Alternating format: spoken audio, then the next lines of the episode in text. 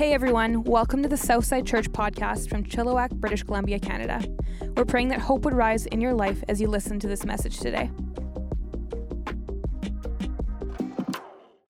2 Timothy 4, the last chapter of the last letter ever written by the Apostle Paul. And whether you're joining us online today or in person, I just want to ask you something. Out of all the people in the world that Paul could have written this letter to, who did he choose?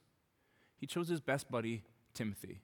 So as he sits down to write what he probably knows is his last letter, he writes that letter to Timothy from a prison cell in Rome. And what does he write about? Well, basically, the idea of this letter that we call Second Timothy is just this Hey, Timothy, fight the good fight of faith. Fight the good fight of faith. And it got me thinking about you, whether you're online or in person today. If you knew that your days were numbered like Paul's were, if you knew that you had one more letter to write, who would you write that letter to? And what would you say? Who would you write that email to and what would you say? Who would you send that text to and what would you say? Who would you make that phone call to and what would you say if your days were numbered? See, because here's the thing in Psalm chapter 90, Moses said, God, teach us to number our days that we might live with a heart of wisdom. So, guess what? Your days are numbered. So, who do you need to speak to? And what do you need to say? Now, I just want to clarify one thing. It doesn't mean that tomorrow, when you're about to send that text, that hilarious meme to all your buddies, you don't go, I don't know if I should send that. This to be the last text that I ever send. I'm not saying that. You know, your days are numbered, but your number is probably a lot higher than what Paul's number was back then. Have a little fun. However, who do you need to thank today? Who do you need to inspire today? Who do you need to encourage today? Who do you need to instruct today? Or maybe, help with this? Who do you need to apologize to today?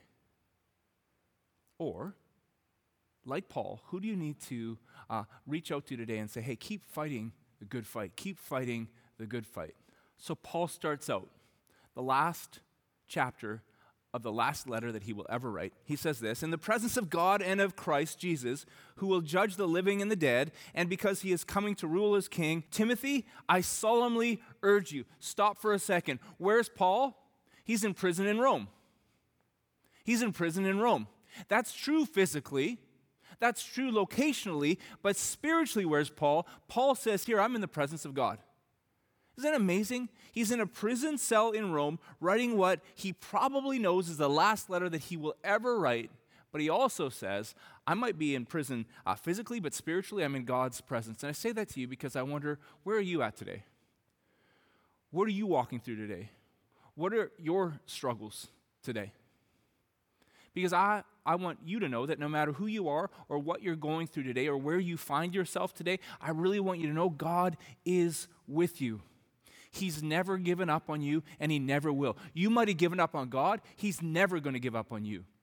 You might have feel like you've left God. God will never, ever leave you. He's with you right now.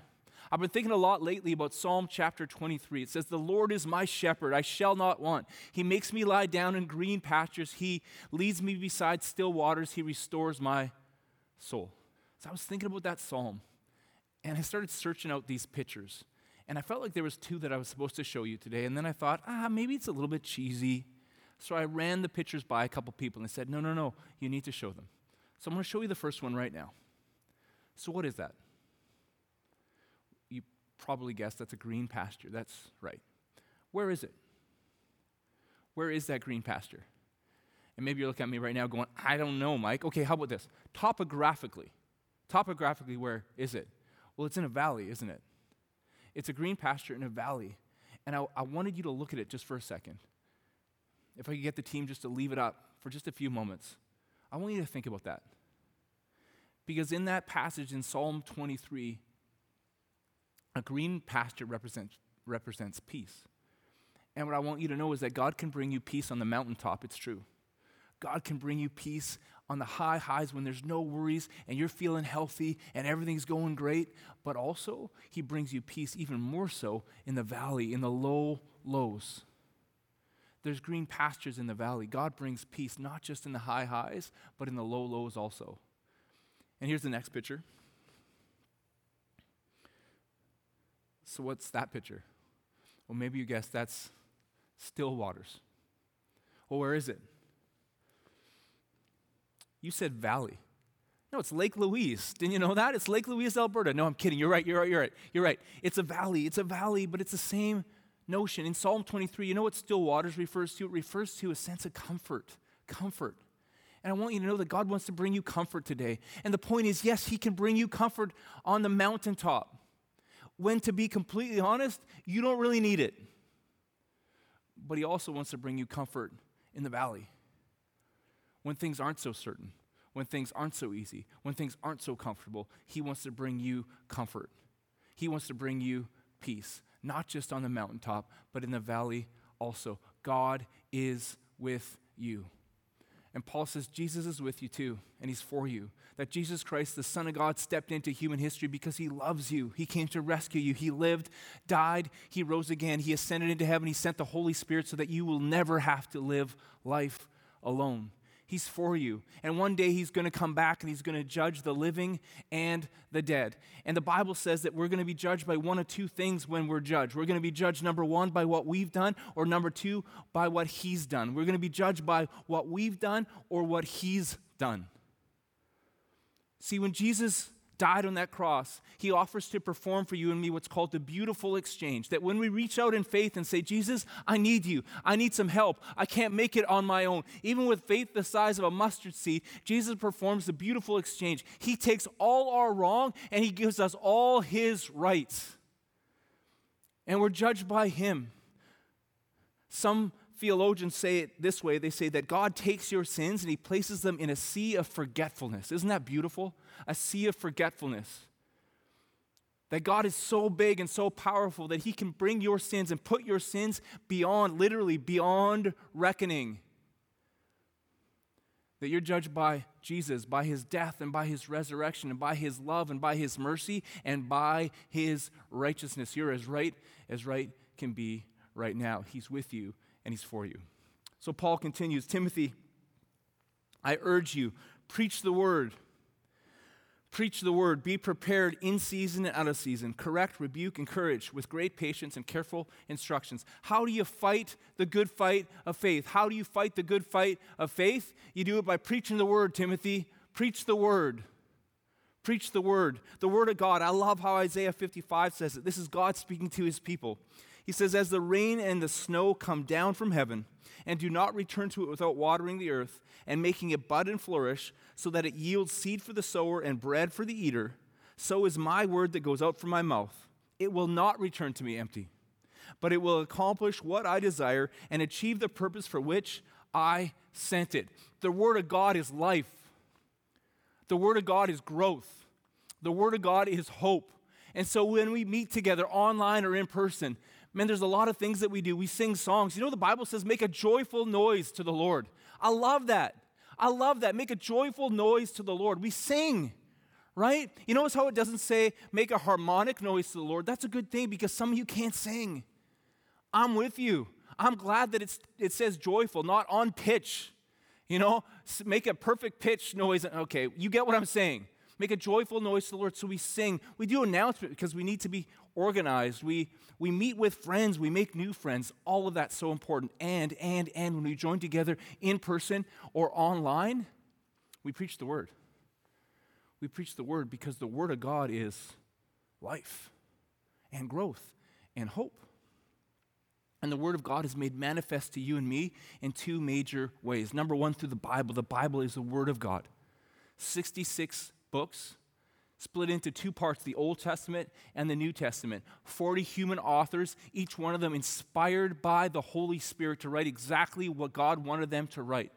And the Bible is like a story of God, our Heavenly Father, who would pay any price and bear any burden and go to any length to rescue his wayward, wandering kids and bring them home. That's the Bible. That's the Word of God. Preach the Bible. And the second way that the Word of God is made manifest to you and me is through Jesus. The Gospel of John in the New Testament, chapter 1, puts it this way that God took on flesh and bone and moved into our neighborhood. In other words, if you want to understand the character of God, the nature of God, the love of God, the mercy of God, the grace of God, you need to look no further than to Jesus. That Jesus is a human illustration a personification, if you will, of God's character. That if you want to understand God and His love and His mercy and His grace and His victory and His strength and His power and His patience, study Jesus. So Paul says, Hey, Timothy, if you want to fight the good fight of faith, preach. Preach the Bible and preach Jesus. Preach it with the life that you live and the words that you speak. Preach it, Timothy. He says, correct, rebuke, and encourage. Correct, rebuke, and encourage. Let me tell you something that you already know. No one wants to be corrected by someone who hasn't first corrected themselves. No one wants to be rebuked by someone who has not first rebuked themselves. No one wants to be encouraged by someone who hasn't encouraged themselves. You know what I mean? It's like you don't really want marriage advice from your single friends. Isn't it amazing how some of them just think they know stuff about marriage when they've never been married? It's so funny. You don't really want parenting advice from, uh, from friends of yours who don't have any kids. You know, if my kid did that in the store, I would, no, just shut up. You, we have no, we don't care what you think that you would do. Just call me when your child is three, and then we'll talk. You know what I mean? Well, it's the same thing about this. Paul says, hey, Timothy, you want to preach the word? Okay, look it. Preach the Bible and preach Jesus because it's life and it's hope and it's growth. Yes, yes, yes. But preach it first with your life. That's a big deal, right?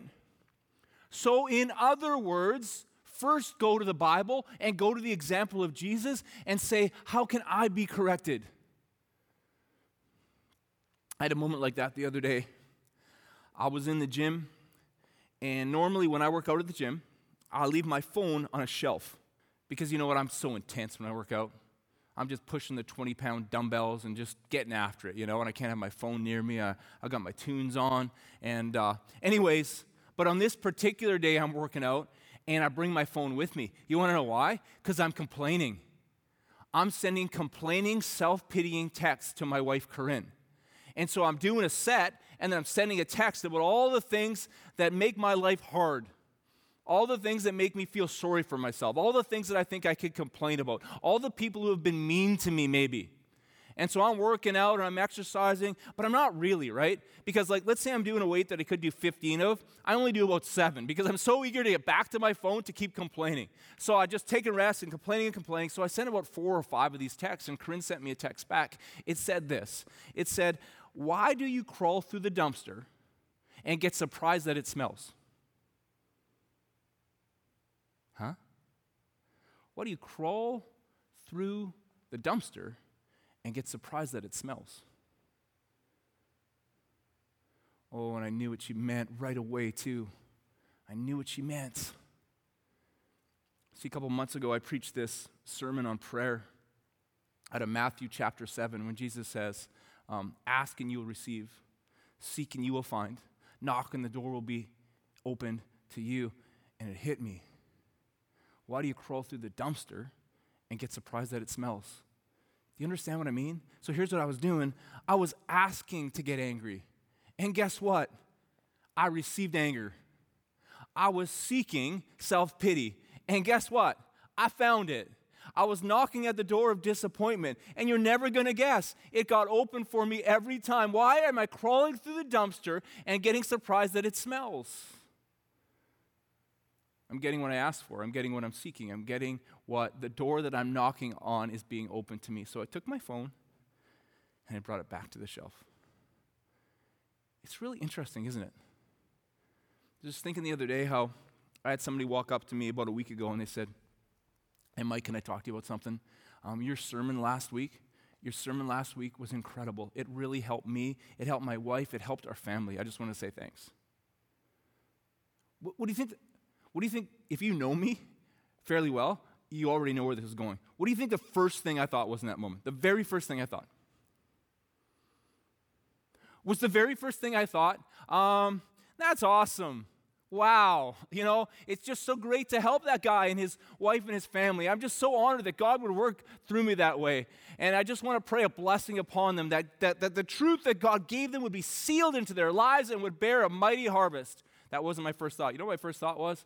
Oh, he said last week's sermon. So he didn't like this week's.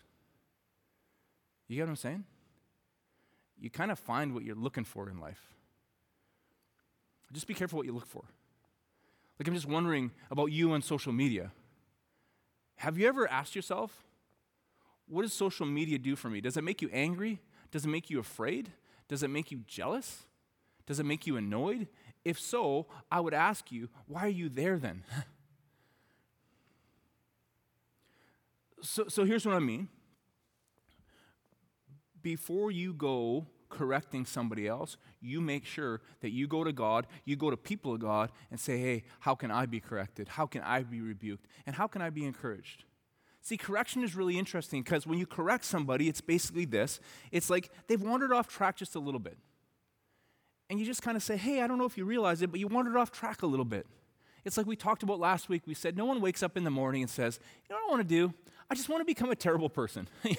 call me crazy. Everyone's got to have a dream. That's kind of my dream. I just want to be a terrible person. No one says that. No one that I know but it just happens little by little. And so, in love, with courage, with courage and kindness, with courage and kindness, you just say to somebody, "Hey, I love you. Hey, can I tell you about how I was how I was crawling through the dumpster the other day, and then I was surprised that it smelled. I know it's crazy, and and I was wandering off track, and maybe you are here too, and I just want to let you know because I love you."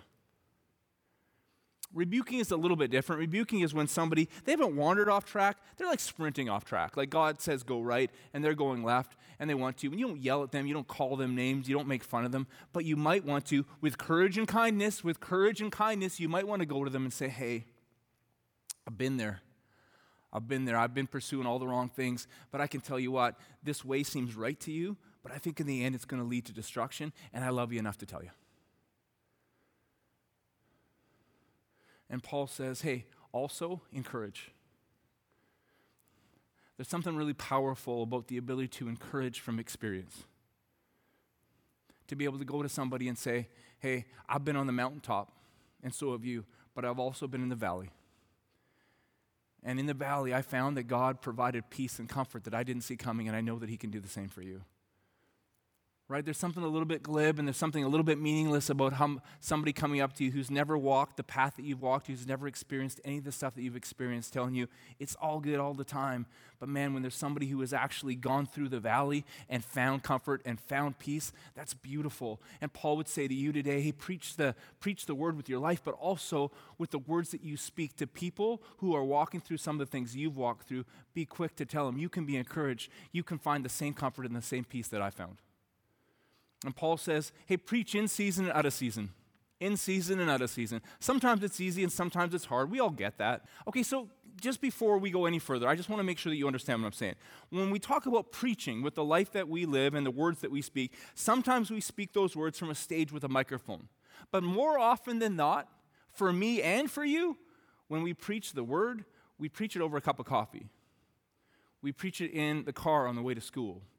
Uh, we, we, we, we preach it over the breakfast table. We preach it across the fence as we speak to our neighbor. Do you understand? So, this is all of us. We're all preaching the word with the life that we live and the words that we speak. And sometimes it's easy and sometimes it's hard. Just be courageous and kind. Be courageous and kind. Be courageous and kind. Fight the good fight of faith. Sometimes people are going to want to hear it, and sometimes they're not. And you got to really use wisdom there, right? So, what you don't do is your, your daughter just lost the provincial championship game in soccer, and you walk up and say, You know what? Soccer doesn't really mean that much, anyways. Like, God loves you, and that should be enough. That would be weird and stupid. Okay? Or your son fails a test in school, and you say, You know what? The Bible says, whatever you do, work at it with all your heart, and you didn't, and now you're reaping what you sow, mister. I hope you like it. Probably not. Probably not. But I would also say this be courageous and be kind. And when God taps you on the shoulder and says, Speak up, speak up. Speak up. And then he says, when you preach the word, preach it with patience and careful instructions. First of all, patience is just this understanding God has a plan. And it might not come to fruition this very moment, but just keep living your life, keep speaking your words with courage and kindness, and watch what God can do through you, through your life. And he says careful instruction. I'm going to answer that, but I want to jump to the next section to answer it.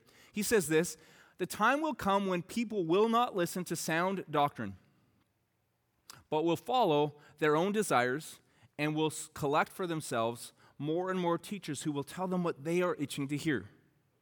They'll turn away from listening to the truth and give their attention to legends. Okay, so you want to fight the good fight of faith? Okay, it's great.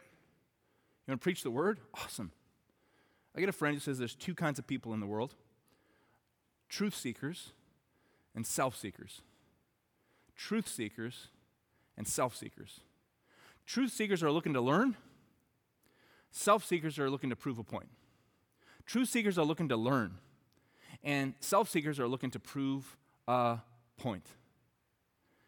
So when Paul says, hey, when you preach, use careful instruction, that's one of the things he's talking about. So when you go to the Bible, you go to the Bible looking to learn, not looking to prove a point. Do you understand? I'll give you a quick example. There's some people out there, there's some teachers out there who would say this that if you have faith, if you follow Jesus, you're never going to struggle. You're always going to be fine. You're going to just buzz along the mountaintop. You're never going to be in a valley. It's just amazing. It's such a weird concept, by the way, because they often do it to manipulate people, to get people to give them money or to follow them. It, it's a weird concept, though, because Jesus himself said to his disciples, In this world you will have trouble, but take heart, I've overcome the world. But yet they say, these teachers say, No, no, no, you're fine. No struggles. You just got to have more faith. So they say, after all, Jeremiah 29 11 says it really well, right? Jeremiah 29 11, God speaks through the prophet Jeremiah and says, I know the plans I have for you, declares the Lord. Plans to give you hope and a future, plans to prosper you and not to harm you. And they use that text to prove that you're never going to go through valleys in your life. And if you do, there's something wrong with you and wrong with your faith. Well, do you understand the context of Jeremiah 29 11? Jeremiah 29:11 was written by the prophet Jeremiah. It was inspired by God, but it was written to God's people who had been defeated and conquered and sent in exile to Babylon. So they had gone through difficult seasons. In fact, Jeremiah was telling them there's a lot of difficult season, seasons ahead. But one day, one day, you're going to be back up on the mountaintop. You just need to be careful, Paul says, when you preach the word, you preach as a truth seeker. You preach as a truth seeker, always first looking to learn, not prove your point.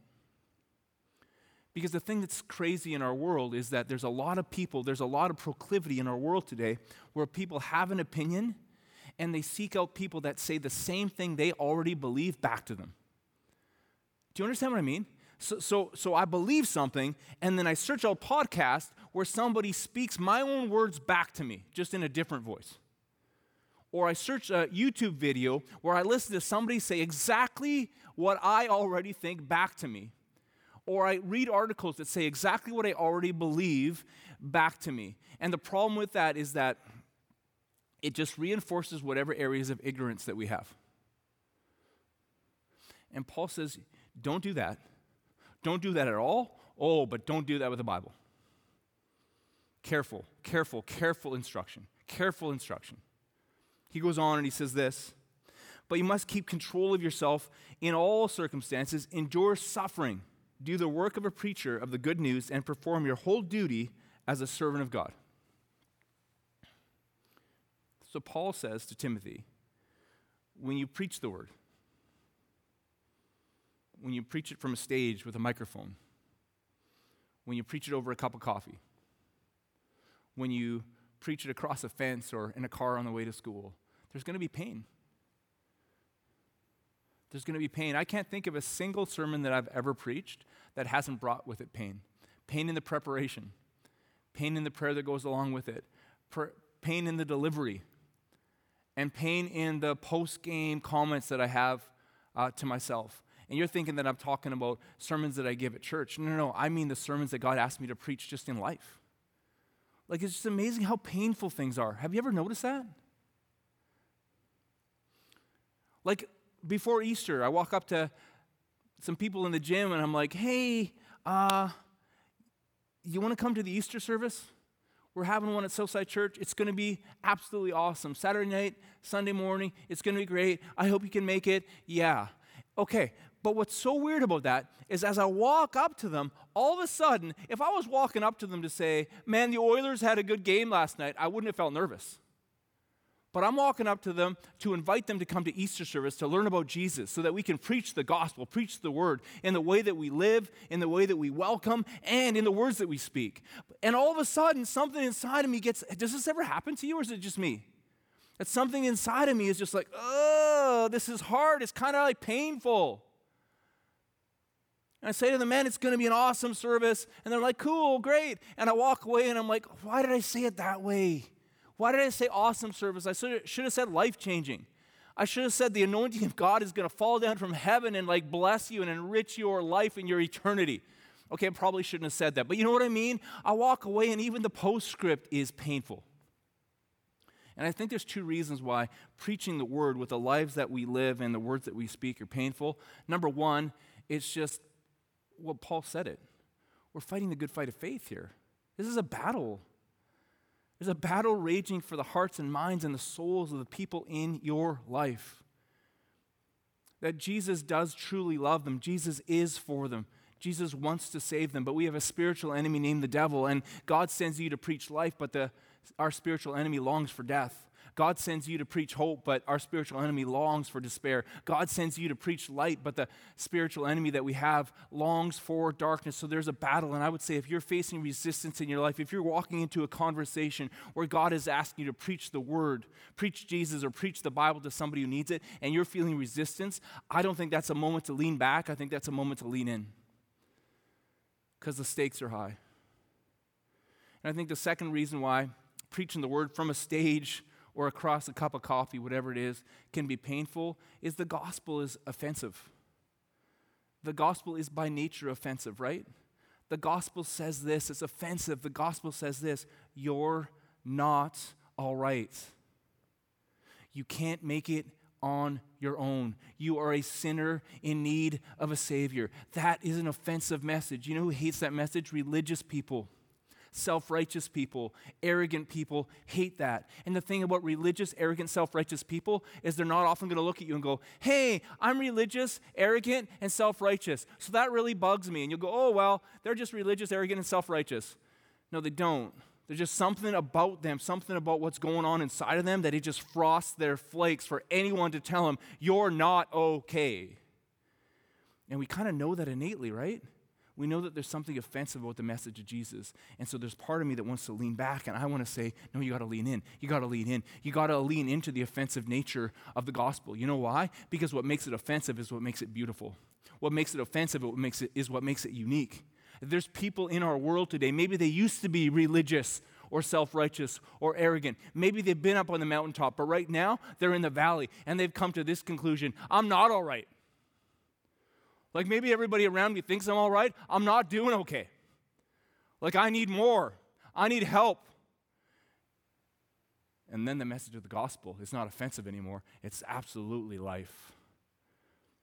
And it's growth and it's hope and it's everything. So Paul says there's going to be suffering, there's going to be pain, but don't lean back. Timothy, don't lean back. Lean in. Fight the good fight of faith. Paul says, For I'm already being poured out like a drink offering. And the time for my departure is near.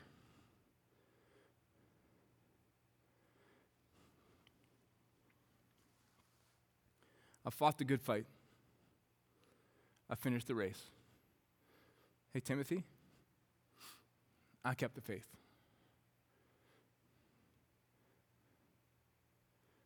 See, I kind of get the sense that up until this point of the letter, Paul kind of knew that he wasn't getting out of jail, that he was going to die a prisoner of Rome under control of the psychopath Nero.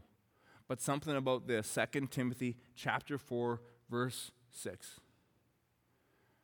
I feel like at that point Paul knows now for sure. Like he's been told the hour and the day of his execution. We don't know how many days it was ahead, how many weeks it was ahead, how many months it was ahead, even. But Paul knows, I'm not making, out of, making it out of here, Timothy.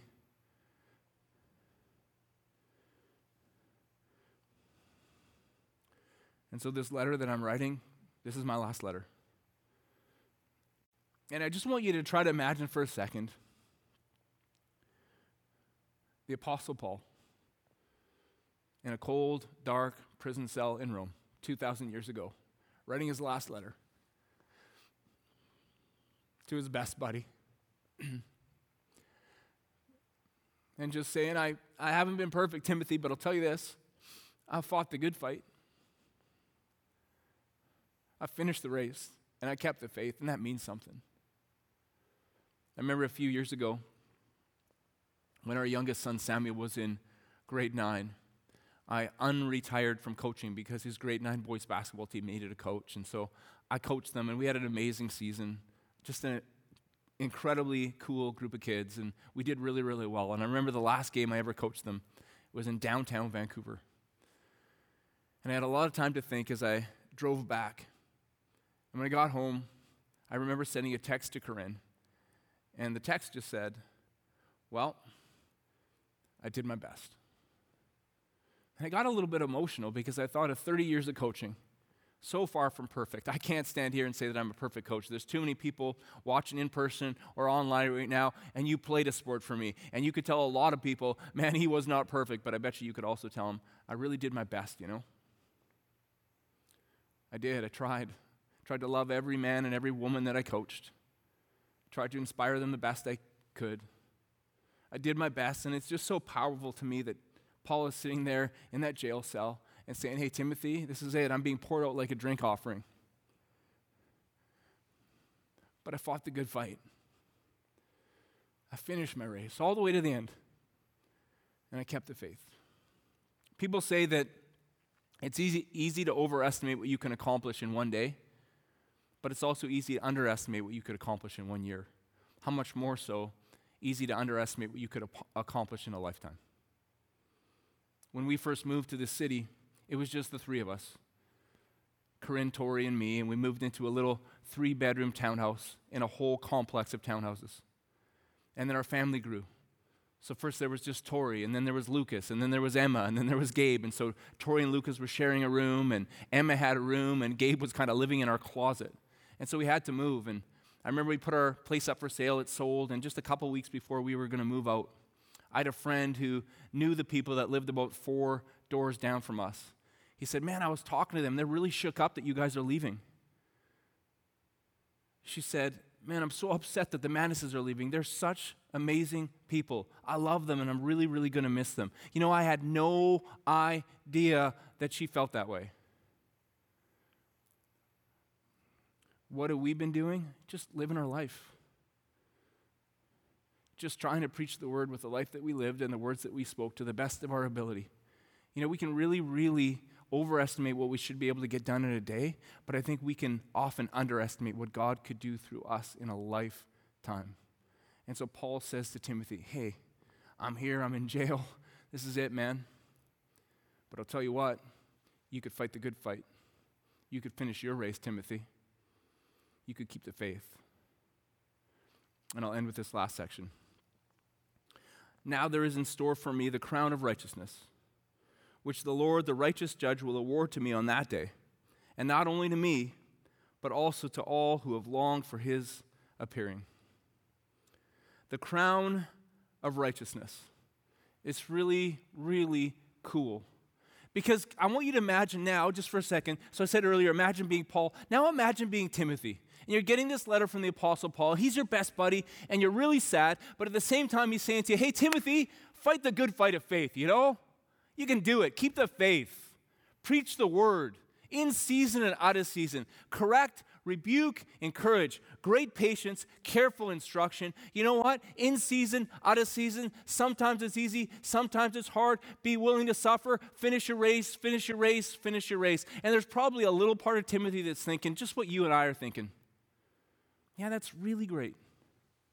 But you're Paul, you know, you're the Apostle Paul. He wrote a bunch of the New Testament. You're kind of famous. So it doesn't surprise me that God could do a lot through you, but I'm not sure how that applies to me, Paul.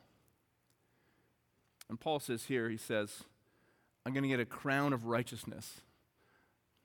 Basically, the Greek word that he uses there is the word Stephanos.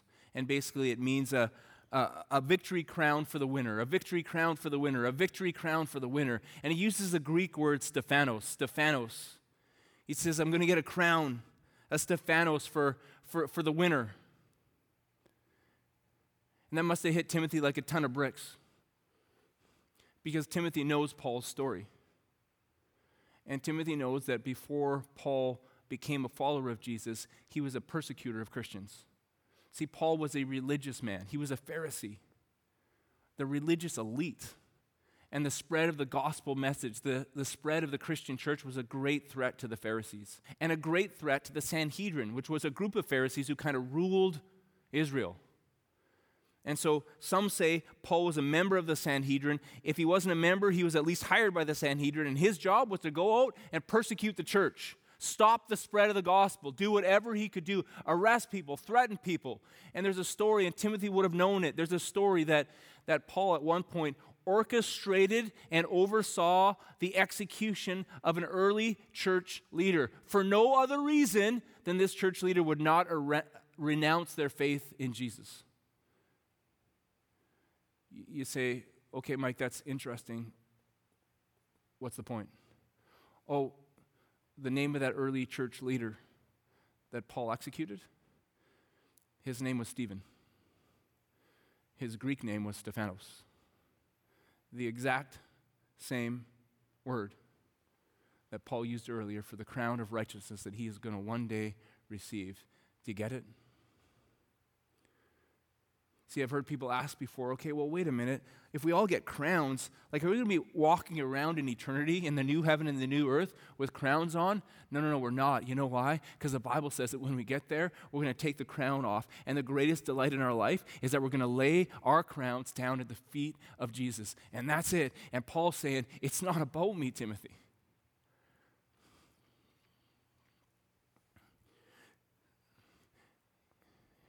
It's easy to underestimate what I could do in a lifetime, but that's not even the point, Timothy. The point is what God has done through me, and the same faithful God who enabled me to fight the good fight, who enabled me to finish my race, who enabled me to keep the faith, will do the same for you, Timothy. And 2,000 years ago, you know what? Paul did fight the good fight. Paul did finish his race. Paul did keep the faith, and so did Timothy. And 2,000 years later, here we are in Canada, still being inspired, still being encouraged, still being instructed by their lives. And I wonder, I wonder, I wonder if you and me were to make a decision today, then in all our weakness and all our imperfection, if we were to make a decision, hey, you know what I'm going to do? I'm going to preach the word. I'm going to preach the Bible and preach Jesus. In the life that I live, and the words that I speak, I wonder, I really, really wonder what could happen. What could happen today, tomorrow, and for generations and generations and generations to come. I wonder what God could do through you. I wonder what God could do through me. I bet it's good. So, in the words of the Apostle Paul, I would say to you and me today hey, let's do it. Let's fight the good fight. Let's finish the race. Let's keep the faith. Let's pray. So, God, thank you. Thank you for your hope and thank you for your word. And thank you for this opportunity that you give us to fight the good fight, to take the hope that you've given us and to spread it. And Father, I just want to pray if there's people here right now and, and you've never placed your faith in Jesus, and maybe lately you've been wondering why. You've, gone, you've gotten to a point in your life where you're saying, like, I'm not all right deep down inside of me, I'm not all right. I need help. I need forgiveness. I, I, I, need more than this world has to offer. I'm telling you, Jesus is the more that you're looking for. He is. He's faithful. He's been faithful to me, and I know that He'll be faithful to you. So if today is the day that you want to say, Jesus, I need you. I need you. I need your forgiveness. I need your love. I need your strength today, tomorrow, and forever, with all heads bowed and all eyes closed. Can you just raise your hand right now? it just becomes more real if you make that outward expression, whether you're online or in person right now. I'd love it if you could do that. Ken, if you just raised your hand, I'm going to pray out loud, and I ask that you would pray silently with me as we continue to pray. So, Jesus, thank you that you lived, and I thank you that you're with me today, that you're with me tomorrow, and that you're with me forever. So I pray that, you're, that you would forgive me, that you would take my sins and my shame and my baggage and just place them in a sea of forgetfulness and give me a fresh start, that I could run my race, be the person that you created me to be, live the life that you created me to live today, tomorrow, and forever. And God, for all of us, for all of us, we would realize as we look at the life of the Apostle Paul, and it's easy to be intimidated and think, well, that's Paul. No, no, no. That's, that's, that's an imperfect person, just like I am. So when, when we read about the Apostle Paul, may we be inspired at what you can do through ordinary men and women who are willing to preach the word with the lives that we live and the words that we speak. We love you. We're thankful. We pray all this in your name. Amen. Amen. Why don't we celebrate that, guys? That's awesome. Hey, if you just prayed that prayer for the first time, I'm so, so grateful and excited. So please text the keyword life, L I, I'm spelling it out, L I F E to 604 670 3040. Just want to help you, provide resources for you, and just run this race with you. This whole race, it's like a relay race, it's not an individual sprint. And also, I want to invite you back next week. Next week's amazing. We've got two more weeks in this journey that we've taken through 2 Timothy, and now is not the time to slack off. Let's lean in and get excited. I love you guys, and we'll see you next week. Thanks again for listening. To hear more messages like this one, make sure to subscribe and check out our podcast channel for past episodes. And to stay up to date with all things Southside, follow at Southside underscore church on Instagram. We love you guys. The best is yet to come.